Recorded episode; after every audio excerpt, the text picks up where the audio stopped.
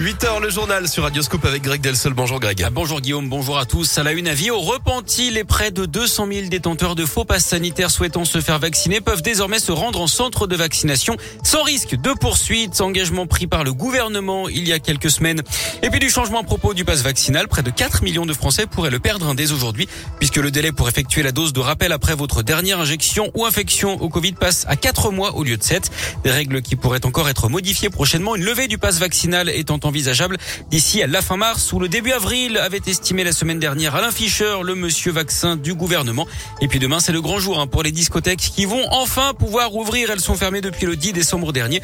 Reprise également des concerts debout et de la possibilité de boire un verre au bar, de manger dans les lieux accueillants du public, les cinémas, les trains ou encore les stades.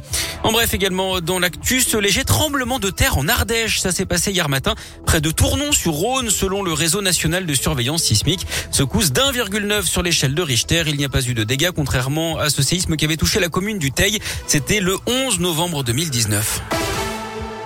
S'écouter, se soutenir et s'entourer, c'est ce que défend un collectif constitué de plusieurs victimes du père Rib et de leurs proches.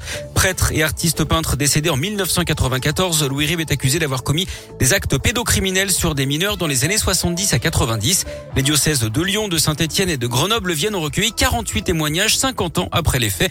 Luc Gemet, 57 ans, est l'une des premières victimes à en avoir parlé. Aujourd'hui, ses filles relaient son combat. Sophia Gemet, membre du collectif, s'est rendu compte de l'ampleur du phénomène, notamment lors de la première réunion publique.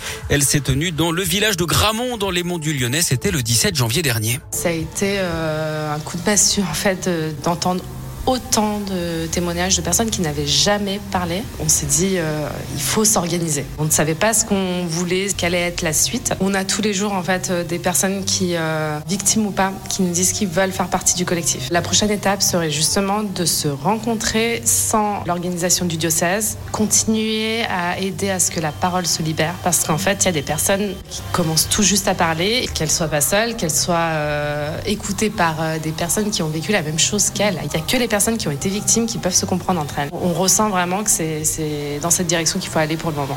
Plus d'infos sur radioscoop.com. Le collectif reste mobilisé hein, pour s'assurer que les tableaux et autres vitraux du prêtre soient décrochés des églises. Ils espèrent aussi pouvoir remettre la main sur les croquis et les photos qui n'ont pas encore été retrouvées. Les voisins se plaignaient de nuisances sonores depuis 2020. Le gérant d'un établissement de nuit et bar à chicha a été placé en garde à vue à Lyon.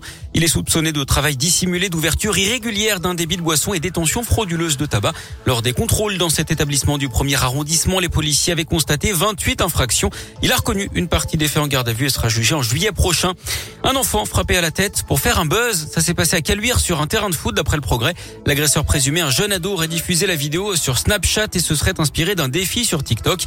Les parents ont porté plainte. L'appel des Restos du Cœur aux candidats à la présidentielle, l'association publie aujourd'hui un plaidoyer de 12 engagements pour placer la lutte contre la pauvreté au cœur de la campagne.